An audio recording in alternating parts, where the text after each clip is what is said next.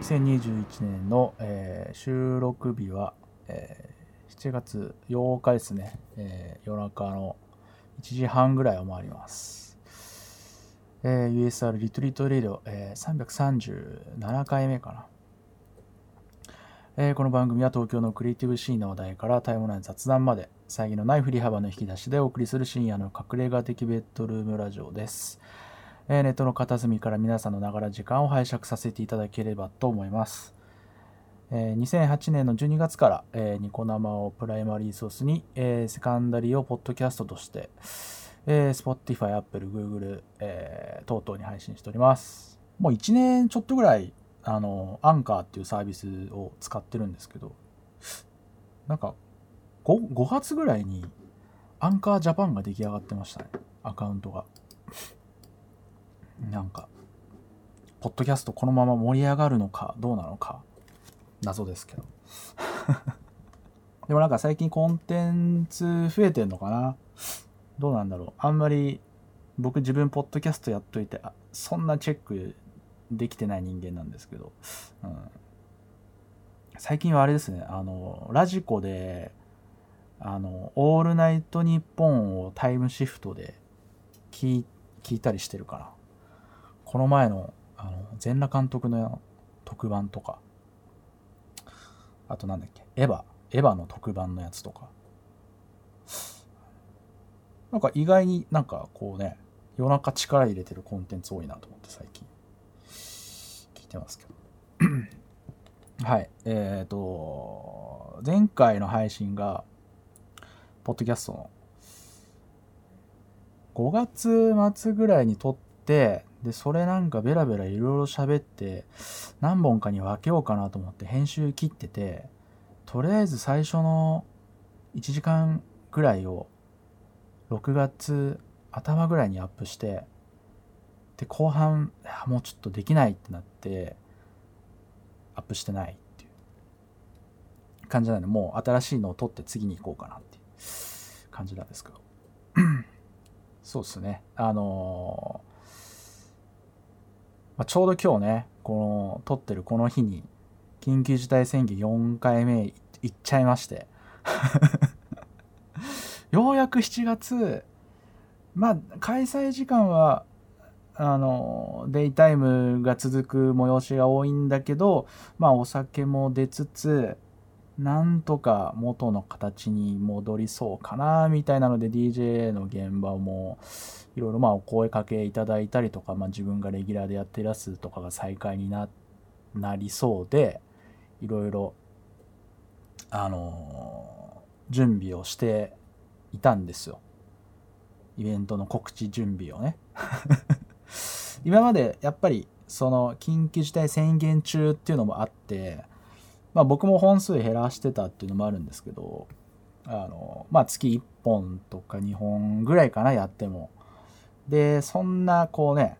大々的に告知するのもちょっとね、あの、世相的にはばかれるんで、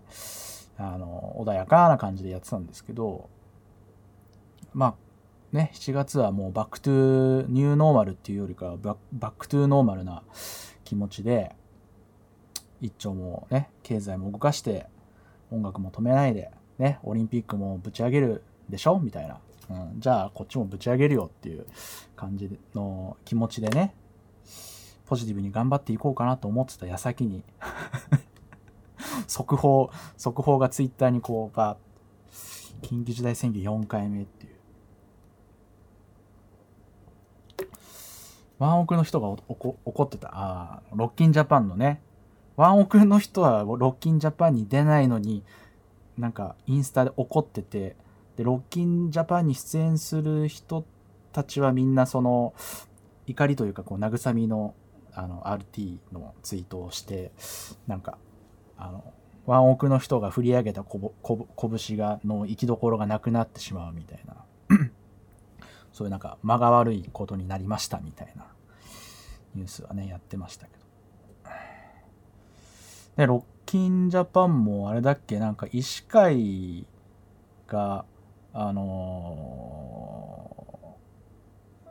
ーね中止の要請をあれしてで中止の決断っていう話らしいですね。うん、いやーねえ？飯をおごって？女性だったら全然いいですよ。男性だったら酒はおごります。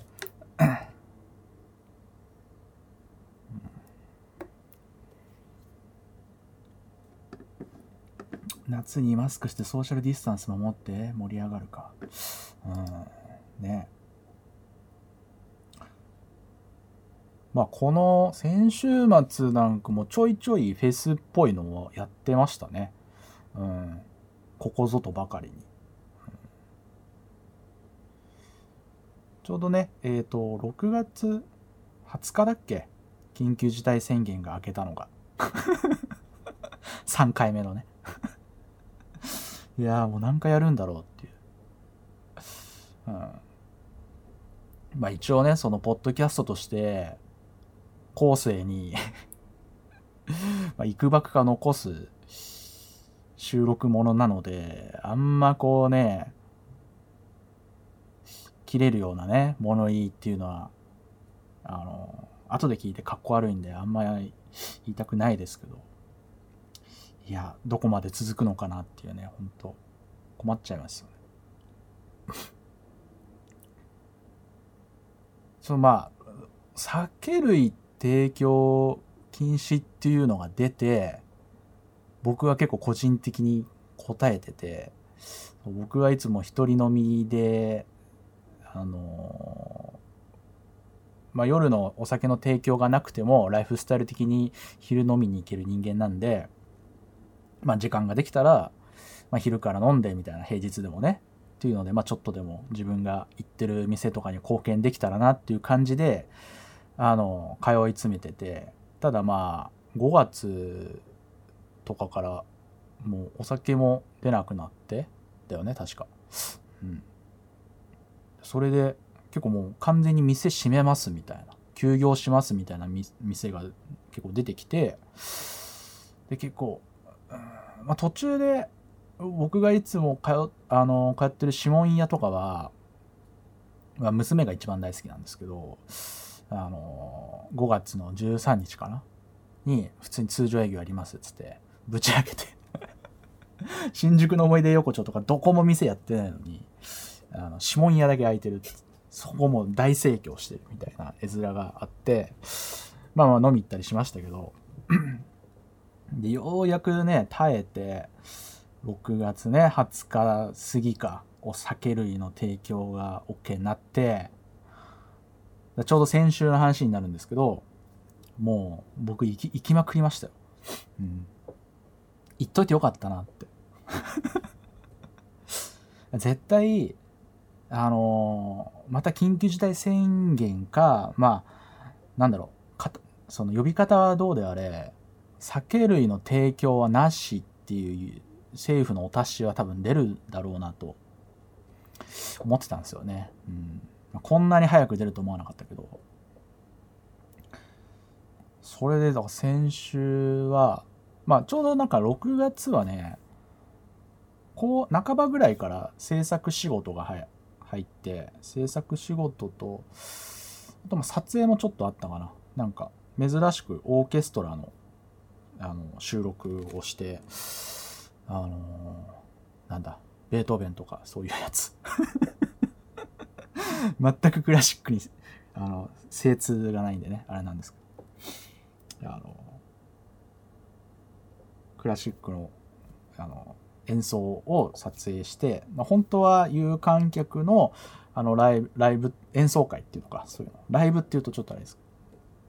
だったんですけどまあご時世だったんで収録にしてあの配信という形にするっていうので、まあ、ちょっと撮影あの呼ばれて撮影をしたりとかして。あとはまあえっ、とそうっすね。久々にワーナーミュージックさんに呼ばれてあのベラポーチっていうなんか TikTok が世界、世界で3位、フォロワーが。の、アジア系の女性で、まあ、グローバルで、なんか、曲を出して、みたいな。で、その、まあ、プロ、プロモーションキットっていうのかな。うん。60秒でわかる、誰々みたいな感じのやつを作ってって言われて。そう、だから、T まあ、TikTok に合わせたりとか、まあ、なんか、そういう、なんていうんですかね。そう、PR キットって、まあ、いろんな SNS に流すんですけど、まあ、16対9だったり、9対16だったり、まあ、縦型、横型、いわゆる。大体その2パターン作ったりするんだけど、なんか TikTok とかって、その動画の上に UI とかアイコンとか出てくるんで、そういうのも回避し、回避して、キャッチコピーっていうのかな、テキストとか入れないと被っちゃうんですよね。でそれをなんかどんかぶりしたまま出稿してる、あのー広告主とかも結構いたりするんですけど、なんか、まあ、そのためだけにね、TikTok をまたインストールして、僕やってないんですけど、なんか見るのもちょっと、なんつうのか、もう年齢が年齢でさ、おっさんだから、なんか辛くて。で、で一応自分アカウント持ってんだけど、自分アップしてる動画はなんかそういう広告で頼まれた用の成果物をアップして、それをなんか非公開であのアップしてるだけなんで、もうチェック用でしか運用してないっていう。なんか6月はね、そんなのを 作って、うん、やったりしてました。えー、夜遊びの生配信ライブ見てたけど、円形になったレールの上にカメラ乗せてぐるぐる回したり、ドローン飛ばしたりしてた。ああ、危ないね。ドローン。本当にドローンかな？屋内で。ドローン風に見えるクレーンみたいなやつじゃないのかな？どうなんですかね？うんまあ、レールも面白いよね。うん。アイアイディアとしては。ビーズとかのなんか YouTube のライブのやつもなんか円形でレールとか使ってたかな。うん。まあ5月、6月はね、なんかちょいちょいやりましたね、配信案件は。5月は、えっ、と、なんだっけ、ソニーのなんか、新人の女の子のダウルっていう女の子の、なんか、バースデー配信を、なんか、グリーンバックでライブとかやったり、あと、あともうアーティスト名忘れちゃったな。それ、それもソニーだったかな。ソニーで、なんか九州の方から来た男の子たち。どういう説明だっていう。九州ローカルで、なんだろう、こう、ジャニーズじゃないけど、ジャニーズ以外みたいな男の子たちの、が3人ぐらい、こう東京来て、それなんか代官山ユニットで配信やって、それはなんか生とタイムシフトでチケットだったかな。そう。結構なんかね、しっかりしたやつだと、無料配信じゃなくてチケットでっていうのが多いので、あんまり事前に僕が SNS で告知するみたいなのもなかったりとか、あとはまあ、結構ね、ファン、ファン向けみたいなのも多かったりするんで、うん。あれですけど。そんなんで結構鍛えられましたね。なんか、配信、とりあえず、ジンバル持ってました。常に。ジンバルで、えっ、と、トランスミッターで、そうそうそう、フル HD の映像を無線で飛ばして、で、まあ大体1時間ぐらいかな。1時間弱ぐらいジンバルを持って配信っていうのを、まあ去年のね、ブロック FM とかドライブインフェスとかでもやってたんで、結構もうなんか鍛えられて、もう配信案件でも常にジンバルを担いだままっていうのが結構板についていきました。で最近あの、ちょっとなんかテクニカルな話なんですけど、あの 僕パナソニックの GH5S を使ってて、で、この前ちょっとパナソニックから、えー発表があって、GH52 っていうのと、あと、まだリリースになってないんですけど、年内に GH6 っていう、まあ、次の後継機が出るっていう。で、まあ、スペック的には、まあ、センサーが良くなったりとか、まあもちろんね、その今出てる現行機からは良くなるっていうあれだったんですけど、ただなんかそう内部収録、要はなんかカメラ、カメラの中のメモリーっていうのかな？SD カードとかに収録する、収録できる映像のクオリティだったり、画質うん、解像度の大きさとかが、そんな多分こう上がらないだろうっていう感じだったんですよね、スペックが。で、うん、でななんなんか延命できないかなと思っててそしたらちょうどなんかそのファームウェアアップデートで GH5S が、えー、と Atomos の Ninja5 っあの外部レコーダーモニター付きの SSD で収録する外部レコーダーがあって それと連携すると、え 4K60p のロー出力ができるようになりましたってなってそれがちょうど6月のファームウェアアップデートでその GH5S の。なんでなんかここに来てあの GH5S がもうワンランク上のその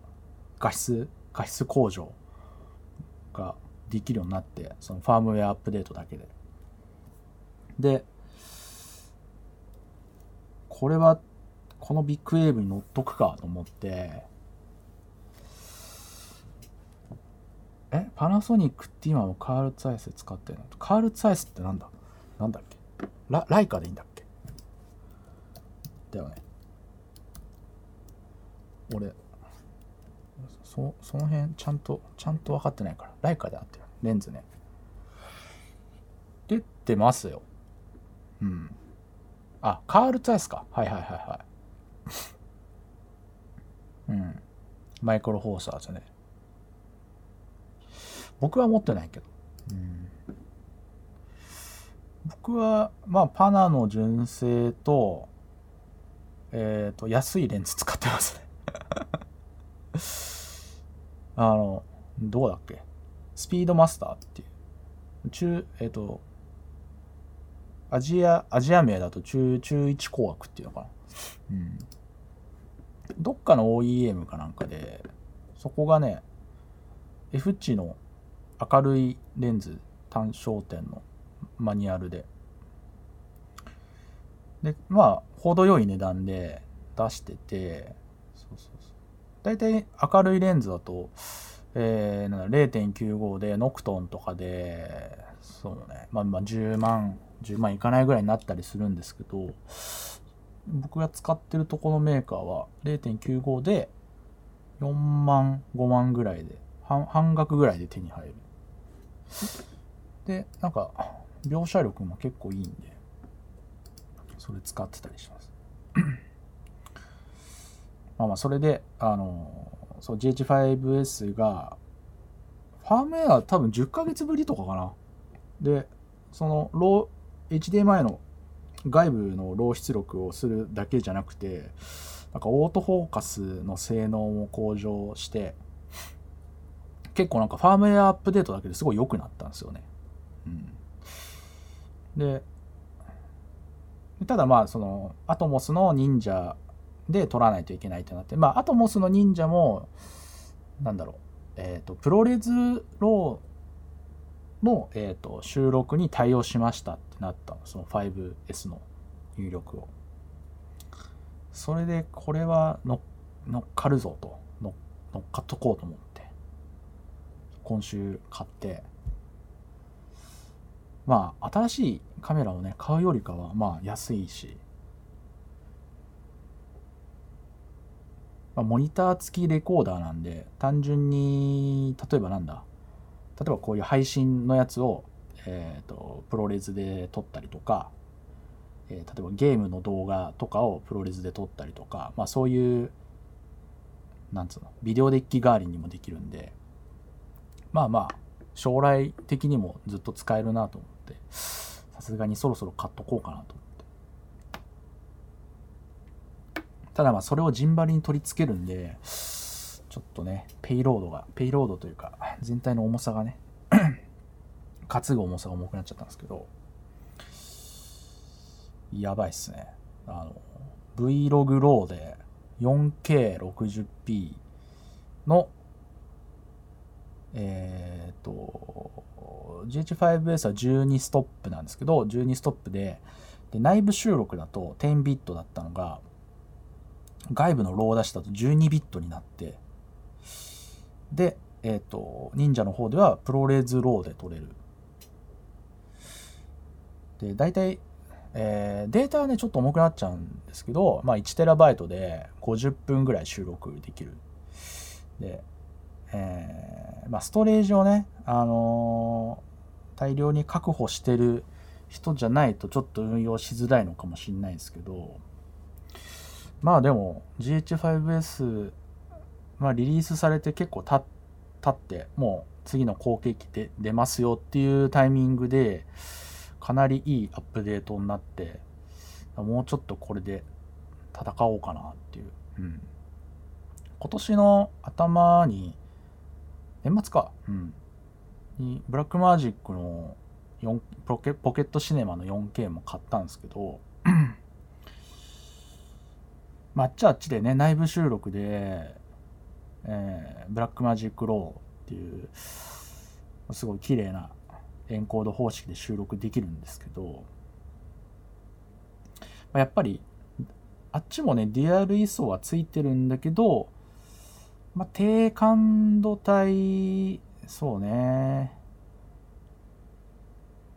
まあやっぱりなんかそのブラックノイズがやっぱりパナのカメラに比べると粒立ちが荒くて、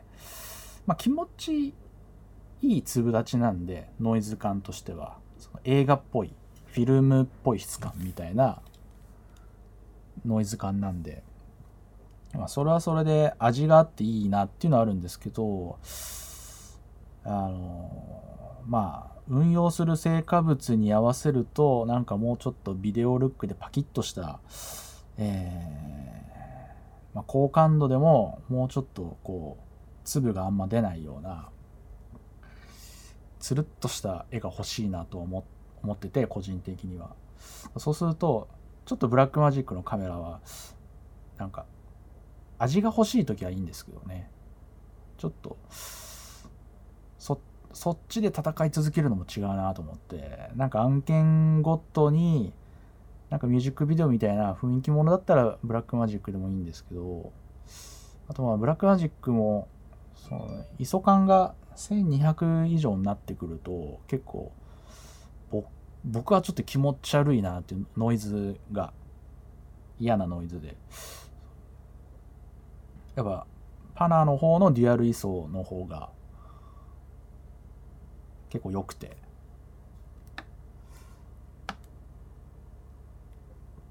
まあ使いどころかなと思うんですけど まあそんなわけで GH5S がまだまだ頑張れるぞって話でした。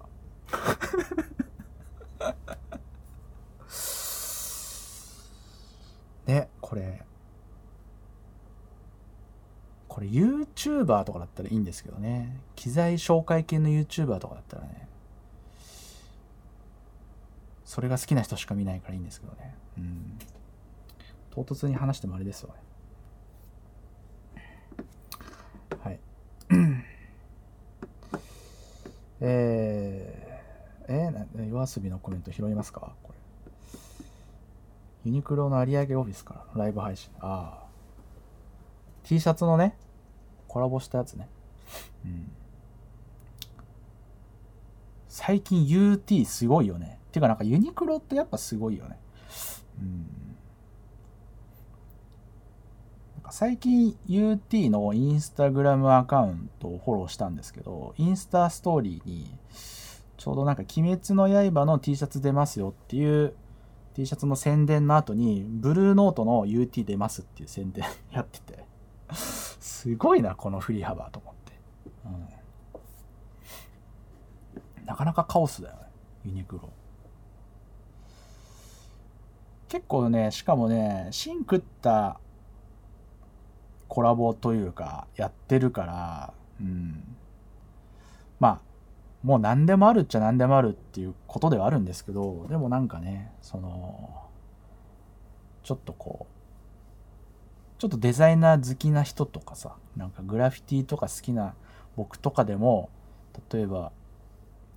カウズやったりとかあ今度またカウズの新作やりますねユニクロでね、うん、フューチュラやったりとか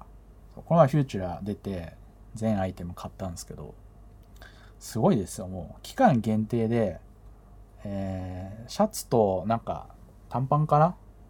なんか夏用のちょっとスースーする感じの。990円で売ってましたからね。恐ろしいと思って。僕は春に出たエイプとフューチュラのコラボの T シャツは、えー1枚8000円で買いましたからね あれはフューチュラじゃないか。まあ、フューチュラが書いたアンクルとエイプのダブルネームなんですけど、で、エイプとアンクルの、えっ、と、ベイプスターも出てて、あの、スニーカーも出てて、それは、えっ、と、定価3万ぐらいだったんですけど、それも買いましたけどね。うん。なんだろう。ユニクロめちゃくちゃ安いなと思って。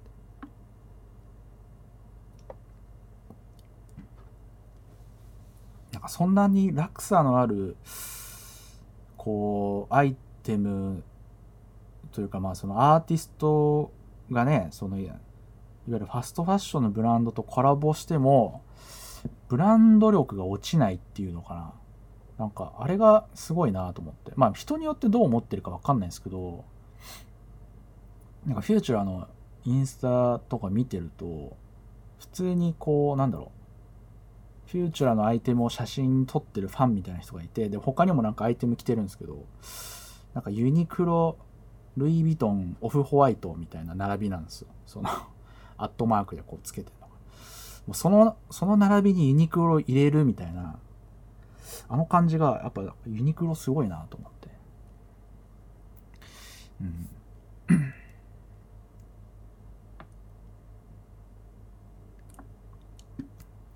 まあ、ずっとユニクロ買ってる人間なんですけど、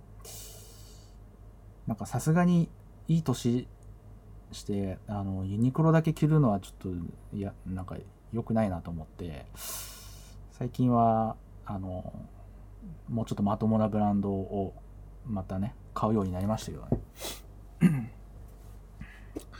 でもね、結構いいんすよね、ユニクロ。服ダメになんないし。UT は結構いいの出す出すし、うん、カウズコラボとマリメッココラボとあとなんだっけな。2号さんがディレクターしてたシリーズのスター・ウォーズ系のコラボがなんかことごとくその採用したデザイナーが僕の好きな人たちで片っ端から買っちゃいましたね。当時 はい。というわけでさ30分経っちゃった。えー、まあまあそんなわけで、あの、なんだ、ちょっと脱線して、ま、しちゃいましたけど。まあ、6月もいろいろ制作したり、あの、配信したりとか。えーえ、何？藤原宏は最近何してる？藤原宏。ひじ、あこの、最近見たな。最近見たな。あれ、あれどこだっけな？どこのブランドだっけな？忘れちゃったな。サッ、カイじゃない。あまあ、まあ、何でもやってるか。あの人。僕そんなさ、追っかけてないから、わかんないですよ。藤藤原宏はちょっとわかんないけど。生宏？ああ、でもなんか、SNS で見たのは生ひろしのなんか映像なんかのキャンペーンに出てたな。あれどこのブランドだろう。オフホワイトだったかな。うん。最近あれですよね。なんだっけ。ひろしのやってるフラグメントが前に出したダンク。あの紫色のダンクワンのダブルネームの復刻みたいのを最近出してたよね。うん。そんぐらいしかわかんないけど。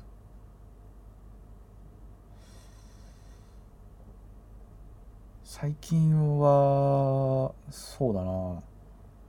まあ娘がね、あの、ちょっとストリート系のファッション着てみたい、興味があるってなったので、X ガール行きたいってなったので、結構 X ガール買ったりとか、うん、してますね。この前ちょっとセールの時期だったんで、エクストララージのキャップがちょっとディスカウントだったんで、娘に買ったりして。僕はね、ちょっとね、買いすぎちゃって、最近。もうクローゼットに入んなくてさ、服、服というかまあ僕、まあ基本 T シャツしか着ないんですけど。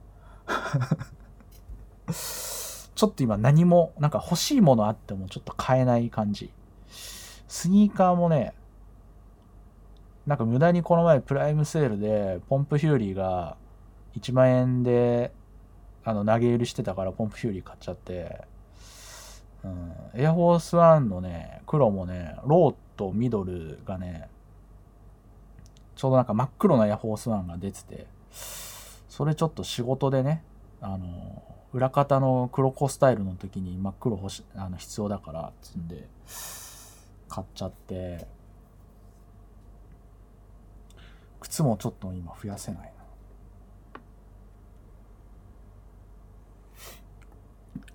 まあ僕あの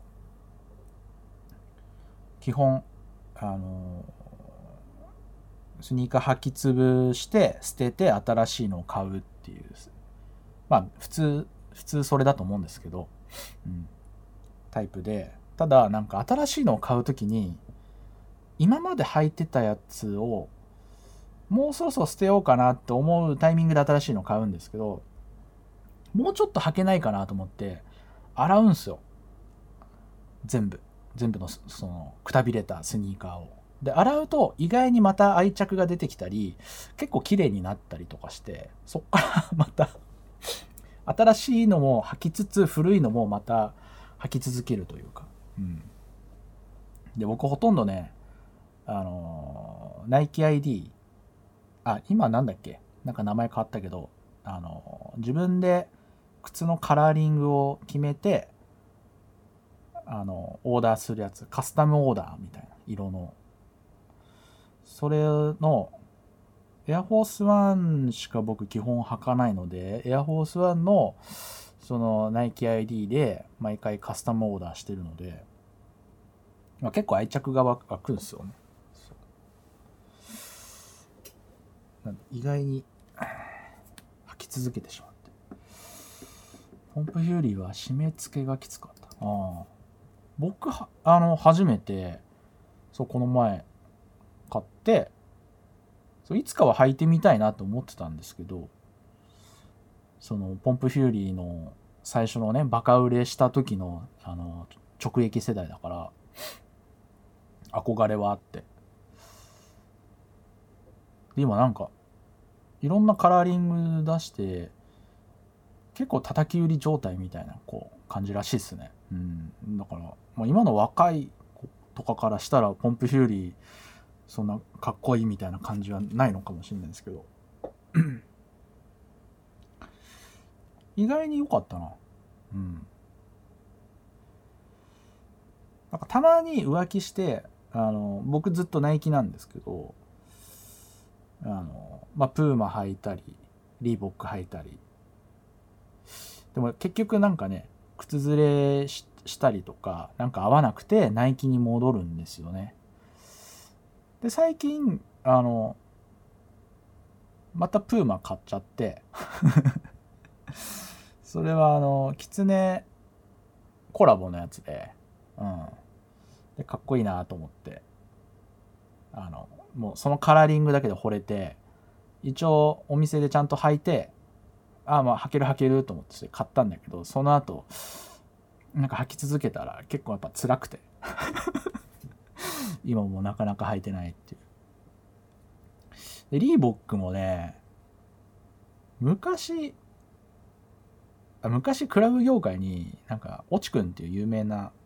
リーボックの社員の人がいてよくクラブで大暴れし大暴れっていい意味でねあの遊んでた夜遊びに精通したオチくんっていう人がいたんですよ落合さんっていう人が。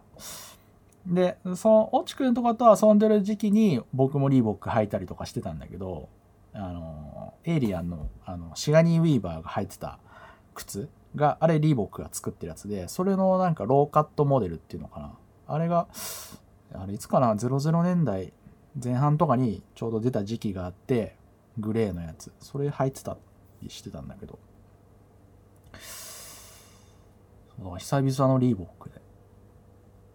でも結構フィーリングはナイキに近かったかな。意外に。うん。ちょっとアマゾンで注文だったんでその試し履きせずえー、一応なんかネットでそのサイズ感みたいのを見て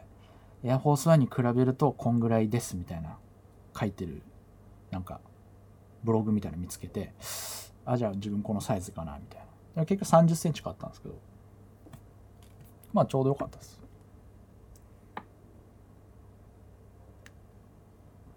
初代の黄色と赤のやつはスギちゃんが入ってる。ああ。なんかあれでしょ？最近こうスニーカー芸人的な感じでなんか芸人の間でスニーカーが流行ってたりとかあるなんかあるみたいですね。なんか最近そのブームを知って。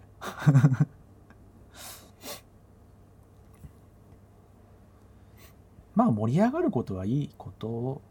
ですね。うん。なんかそのあれじゃない。リセールっていうのまあまあ日本語したら転売ですけど。転転売の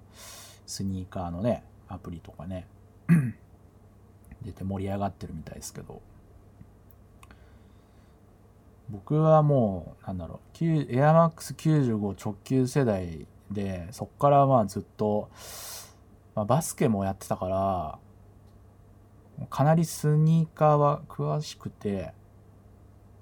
でずっと僕エアフォースワン履いてるというかまあ途中まあエアマックスかエアフォースワンどっちかみたいな感じだったんですけどでだんだん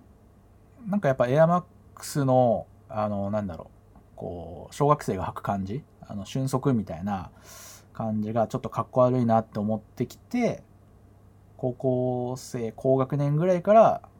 ちょっとエアフォースワンに移ってって多分そっからずっとエアフォースワンかな。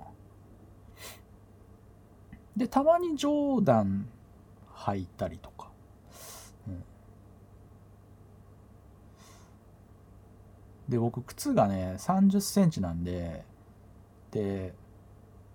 スニーカーも割とその暗黒期みたいなのあって本当に売れなかった時代というか、まあそれはなんかストリート系が今ちょっと盛り上がってきてるけど、90年代の森、なんかリバイバルみたいな。一時は本当にこう、なんか栄枯水水彩、水星を極めて没落してった感じなんで、ストリート系のブランドのマーケットって。その時本当になんか物がなくて 物がないというか、まあ、手に入るのはなんかレア物でもアメリカとかだと速乾みたいなやつが日本だとゴロゴロ転がっててアメリカからバイヤーが買い占めに来たりとかあと軍人さんこっちの米軍基地にいる人たちが週末裏原のスニーカーショップ来て大きいサイズをかなんか買い占めたりとか。その時代に僕はなんかね あのなんとかこうせめぎ合って自分も30だから靴のサイズが。なんか上段系だと大きいのがあるんですよね。3 0センチとか。で、まあ、上段だったら店でこう手に入ると思ってなんか買ってましたね。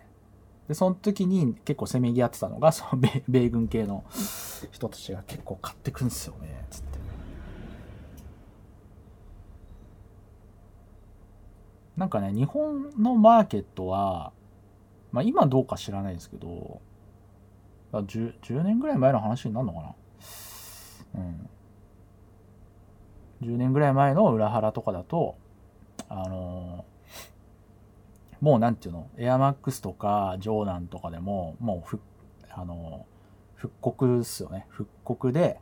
でカラーリング変えてとかなんか限定ものにしてとかで出しててなんか僕が中学生の時に流行ってた靴をもうあの再販するみたいな感じだから全然面白くなくてで僕は常になんか新作のエアマックスを買うタイプだった。新新作ものナイキの。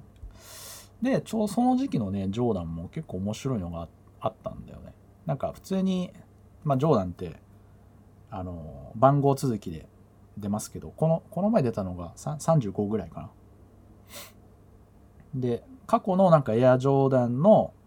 あのこああの時のあの年のモデルとこの年のモデルのこのパーツとこのパーツをくっつけてみたいななんかガッチャンコしたやつとかが出た時代があって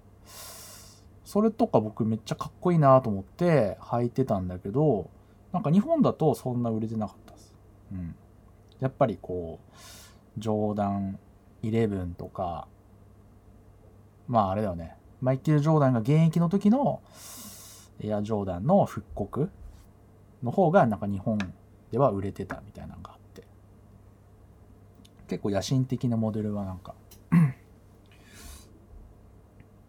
売れてなかったっていう、うん、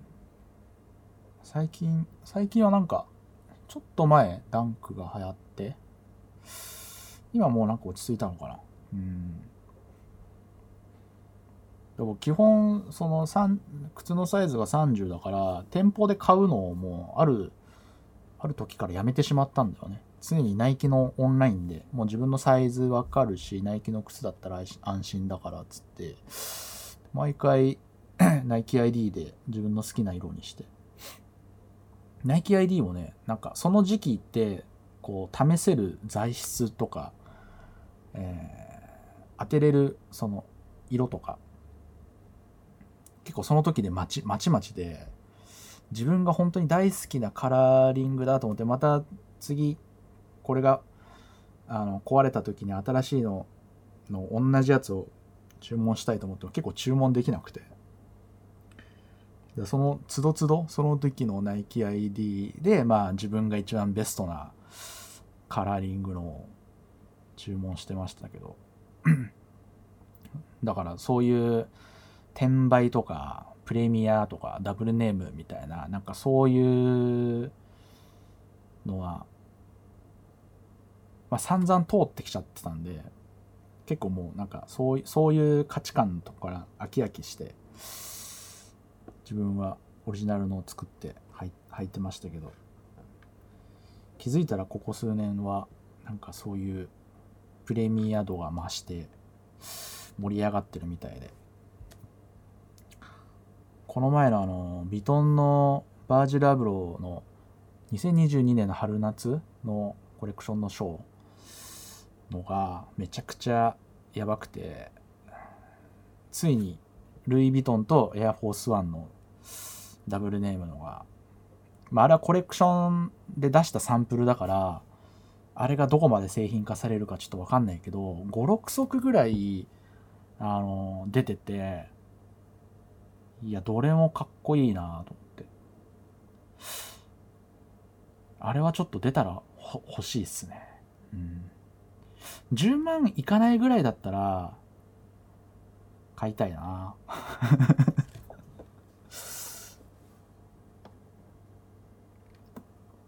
あれはめちゃくちゃかっこいい。てかなんか最近ほんとビトンかっこよくて、めちゃくちゃビトン欲しいおじさんになってしまって。ハイプビーストとかでも、なんか、ブランドのアクセスランキングみたいに出てるんだけど、まあほとんど、その、なんだろう、シュプリームとかアンダーカバーとかそういうストリート系なのに3位とかにルイ・ヴィトンが入ってるっていうね。もう、もうルイ・ヴィトンはストリートブランドになってしまったみたいな感じの絵面が面白い。いや、いい、いい、なんだろう、アイテム多いなと思って。あなんか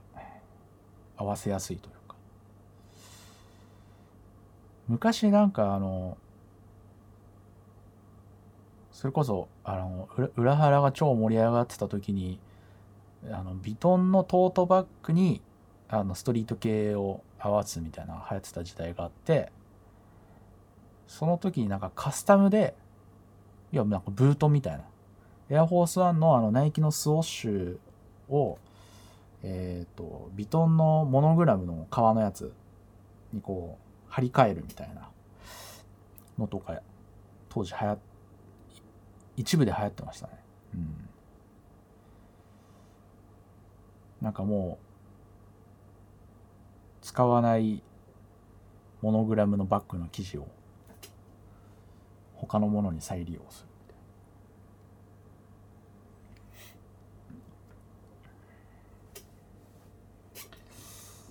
みたいな。はい。えー一応これ頑張ってイベント告知用のポッドキャストにしラジオにしようと思ってたんですけどどうしよう1時間経とうとしてる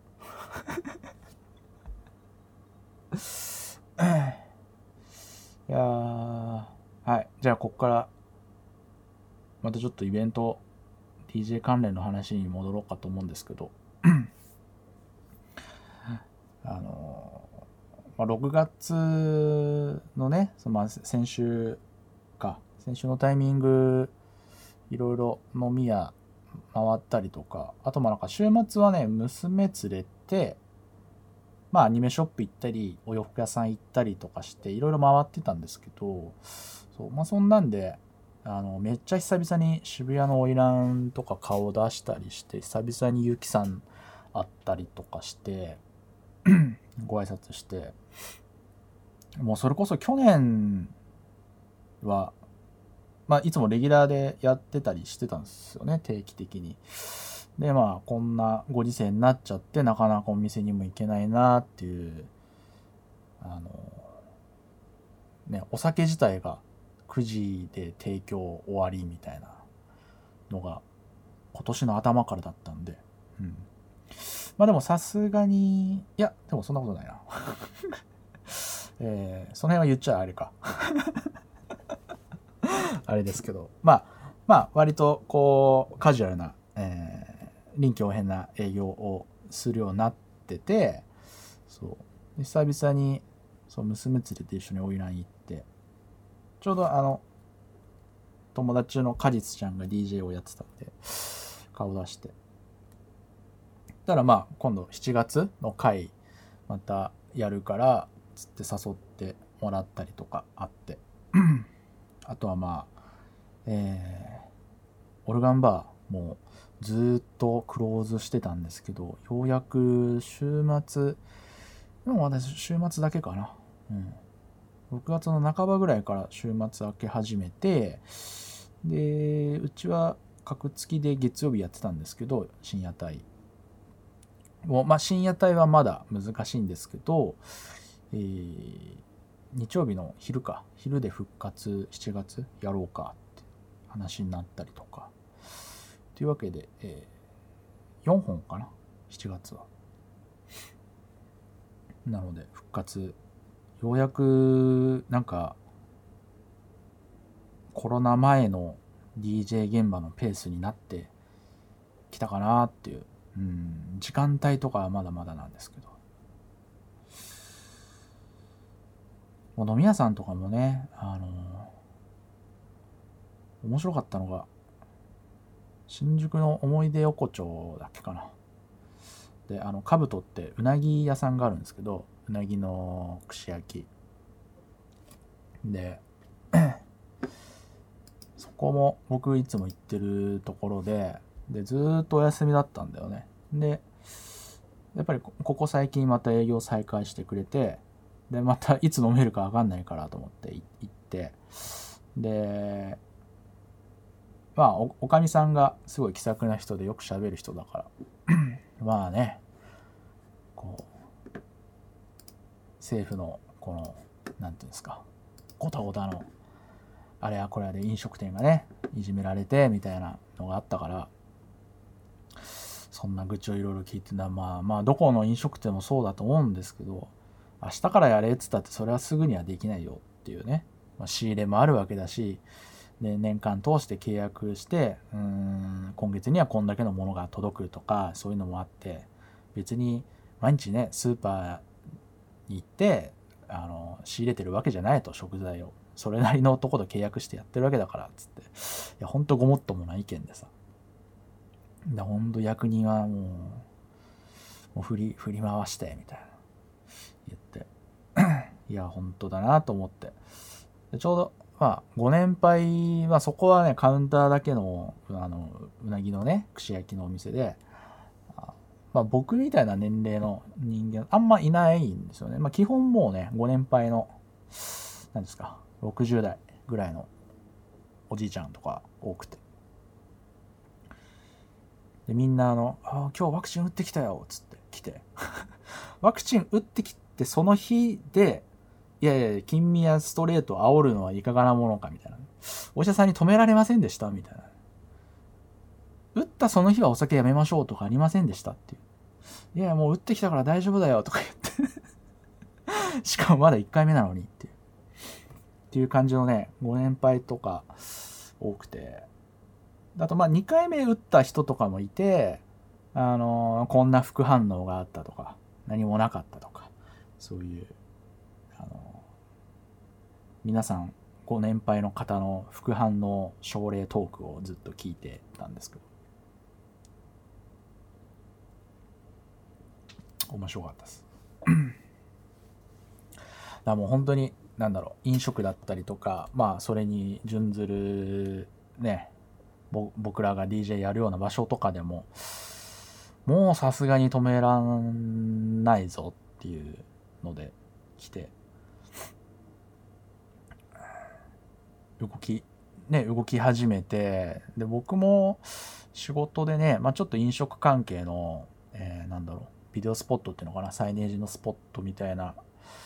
仕事の発注が来て、まあそれもやっぱり緊急事態で今までお店止めてたんだけど、えー一気に動き始め、緊急事態宣言解除になって、まあ今日また出ますけどね。出ましたけど、まあちょっと前までは、えー解除になって、で、オリンピックも始まって、こっからまあ、ある程度ね、感染には気をつけつつ、経済的な、こう、合していくっていうような、なんだろう、いろんな業態がね、あのそういう機運が固まって、ドライブしてこうみたいな感じになって、僕もそういう制作関係のちょうどいただいて、まあ来週撮影とかなんですけど、あこれもガシガシもう仕事してって、もうね、稼ぐしかねえよなと思って。稼いで、まあ飲んで、飯食って、またガンガン経済回していかないとなっていう、なんつう、まあまあいい意味でね、ポジティブな意味で、と思ってたのか、またね、こう、人の心をポキッと折るような感じになっちゃって。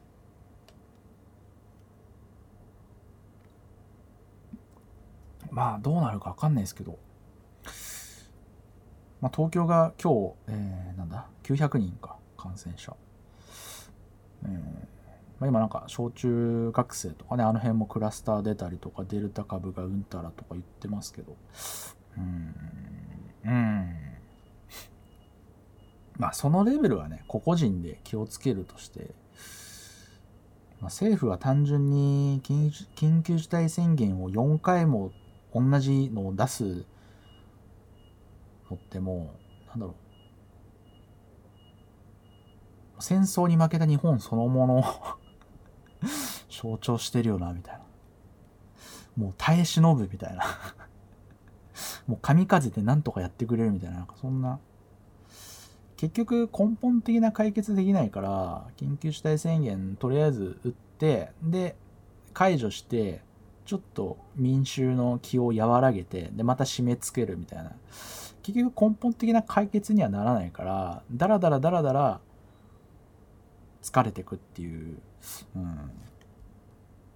なんだろう、この日本の歴史の既視感みたいな。さすがにね、そういうの見、見えるじゃないですか。うん。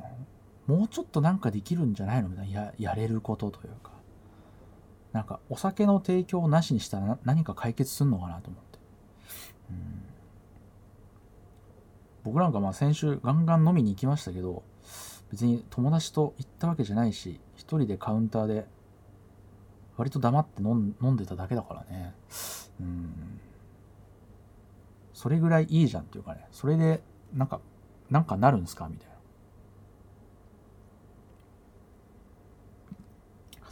ていうところで、まあまあ、個々人ね、いろいろ思いはあると思うんですけど、うちとしては、まあ、周りのお店なりなんなりが、あの、動き始めてお声かけいただいてってなるので、DJ で、まあ、僕は、あの、やれるんだったらやっていこうかなっていう感じで、結構7月は入らせてもらいます。はい。まあ、これでね、緊急事態宣言出たので、また動きが変わるかもしれないんですけど、まあ、あの、まあ、お知らせ等々細かいのは概要欄の方に貼っときますので、えーそのリンクをたどってちょっとチェックしてもらえたらと思います。というわけで、えーと、ざっと紹介しますね。はい。話し始めて1時間 経とうとしてますけど、はい。えーとりあえず、えー7月、今月7月12日の月曜日、えー揺らぎ、あと音があります。これはあの毎月、えー踏ん張ってやってたイベントですけど、えー今回、今までね、スタート16時だったのが、ようやく17時、えーに、いつも通りに戻りまして、えーまあ、ポッドキャストだから言っちゃうけど、えーっと、今まで8時クローズだったのかな ?8 時クローズにしてたのを、えー今回からもう普通になって、えっと、22時クローズかな？になります。はい。表向きは普通に17時スタートしか言ってないんですけど、普通にデイパーティーの時間帯でやります。お酒も出します。で、まあ、この1年毎月、いらぎ、ほぼ、まあ、1回だけ休んだかな。うん。ほぼ毎月やらせてもらって、なんだろう、逆に盛り上がっちゃってたっていうかね。うん。なんか、いろいろお客さんに来てもらって、すごくいい雰囲気のパーティーを、あのやれてたので大変感謝ですね。で、まあやっぱりそのお酒を飲む場所だし、まあ多少小箱っていう場所ではあったんですけど、ちゃんとその、飲む時だけマスク開けて、あの飲んで、また会話する時はマスクつけて、あの会話してくれたりっていうのがお客さんすごい徹底していただいてたので、まあ、実際そのね感染みたいなこともなかったし、うん、あのすごくお客さんの協力をいただけたなっていう形であのありがたい限りでなんで7月 帽子が嫌だななんすか？あ、クルーズさんね。はい。宣言はどうよね。いやー、DJ 現場復活しようと思って、まあ、ふ、ね、7月の告知をね、今日まとめてたら、また宣言出ちゃいました。いやーと思ってね。うん。はい。クルーズさんお疲れ様です。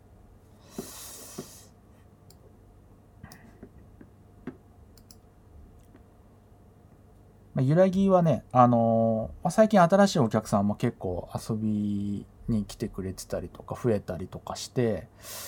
あの、非常にいい雰囲気だなと思ってます。うん。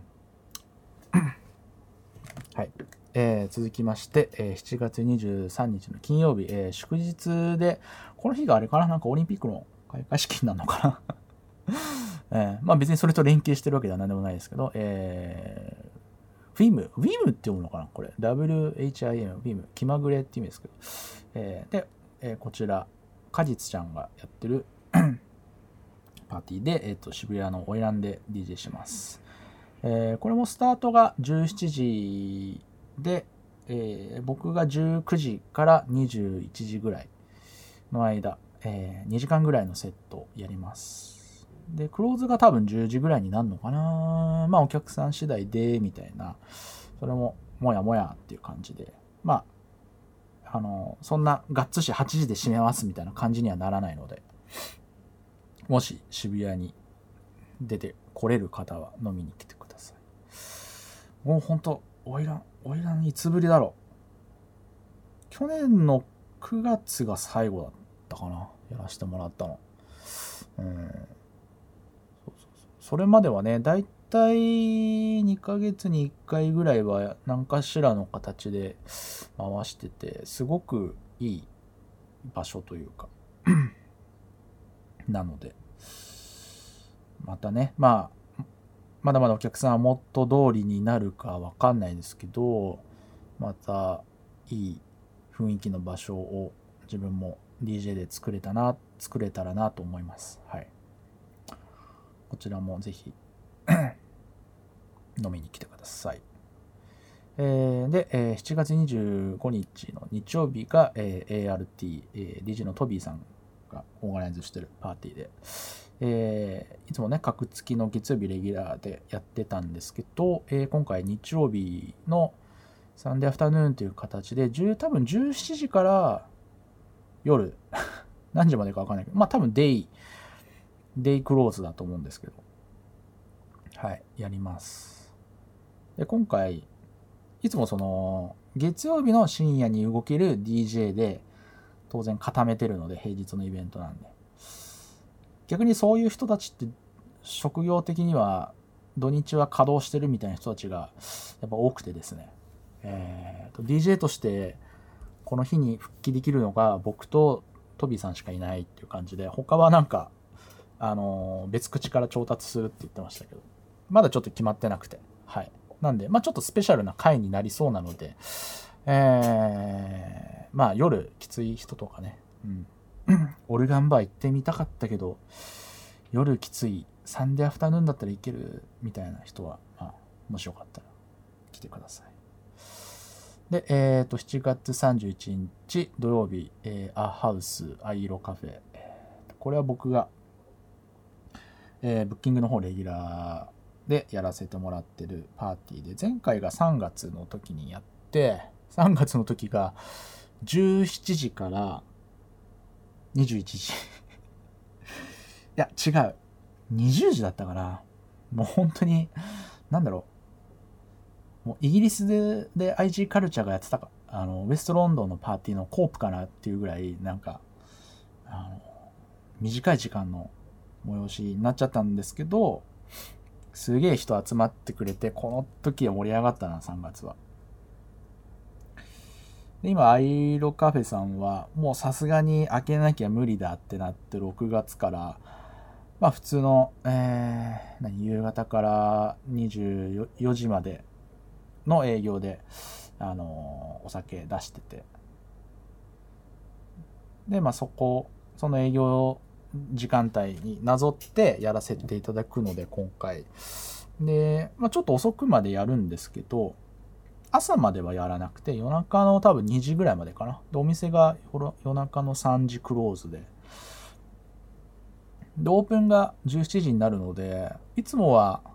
僕らは夜10時スタートで朝までみたいな感じなんですけど、今回ね、DJ の時間帯が逆にすごく増えるので、いつもは3人ぐらいでベテラン DJ 呼んで回してたんですけど、今回はちょっと、あのまあ、2回しというか、前半後半ぐらいの、えー色が分かれてもいいかなと思って、新人の 女の子 DJ を2人入れてます。はい。えーまあ、僕としては、あの、のんけホイホイキャンペーンと称して、えー、可愛い女の子 DJ を呼んでみたんですけど、ゲイに人気のおじさん、中、中年、中堅 DJ はもう3人、僕と、リテック君とジュニアでも揃ってるんで、あともフレッシュで、あの、若くて可愛い子たち入れて、ちょっとでも、のんけの男の子を呼んで、ゲイに食われる絵面を、煮えを、煮えをどう、どう呼べるかみたいなね。っていうのはまあ、冗談ですけど、あのそのまあ中根のスクールで回してた、まあ、く回してるあのクリリンちゃんっていう女の子とあともう一人揺らぎに遊びに来てた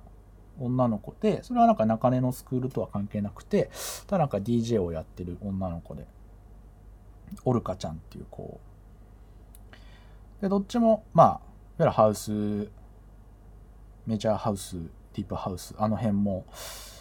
えーカバーできるような子たちなので まあシナジー的にもいいかなって。でまあねなんかベベテランなあの音をねやってもあれなんでちょっとたまにはフレッシュな音をね2丁目でやらせてもらうのもいいかなと思って、まあ、2人ともね結構面白くてあのクリリンちゃんの方はもともとなんだっけなメイドカフェとかで働いてて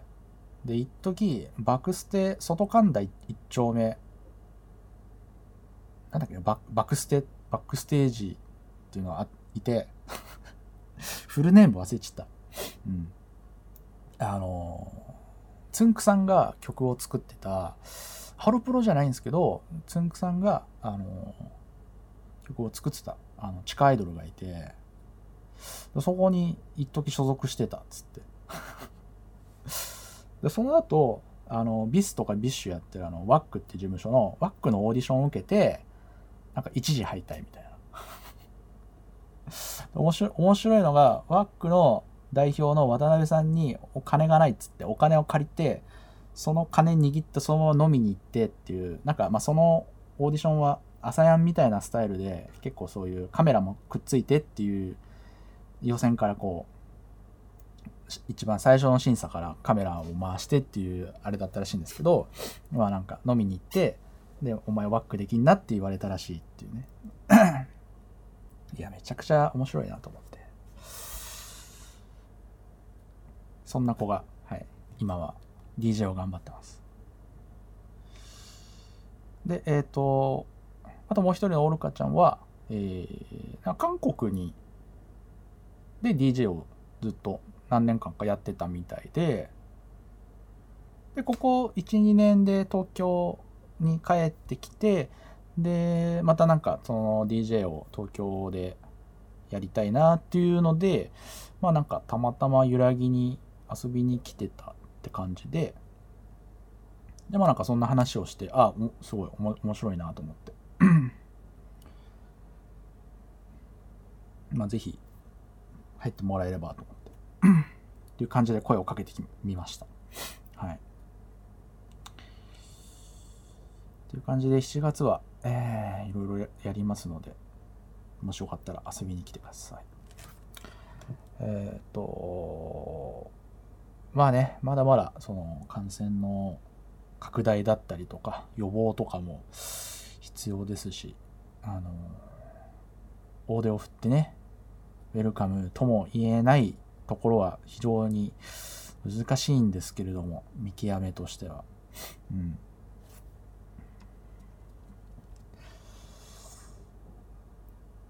まあ、あともうちょっとでワクチン。僕もちょちょうど明日から予約ができるのかな渋谷区は。はい。なんでさっさと8月中に2回を終わりにしたいなと思ってるんですけど。あともうちょっとでね9月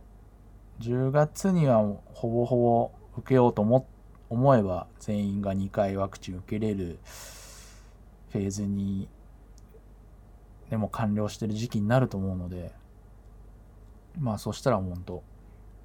元通りになればいいなと思ってます。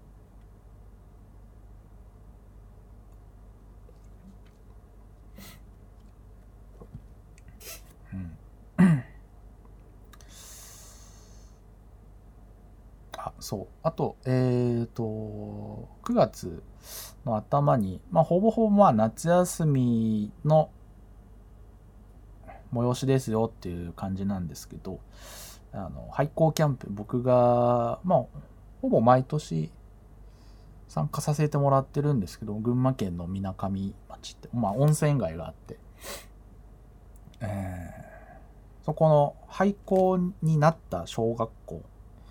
が今宿泊施設みたいなことになってて、まあ、要はちゃんと整備されているあの小学校になっててで泊まれるようになっててでそこを貸し切って、え1泊2日のフェスをもう24時間音が出っ放しみたいなパーティーをやっていてで、まあ、学校のその各教室がフロアになってて、まあ、いろんなジャンルの音が流れててみたいな、まあ、そういうのを何年もやってたんですけど去年があのコロナで、えーお休みになって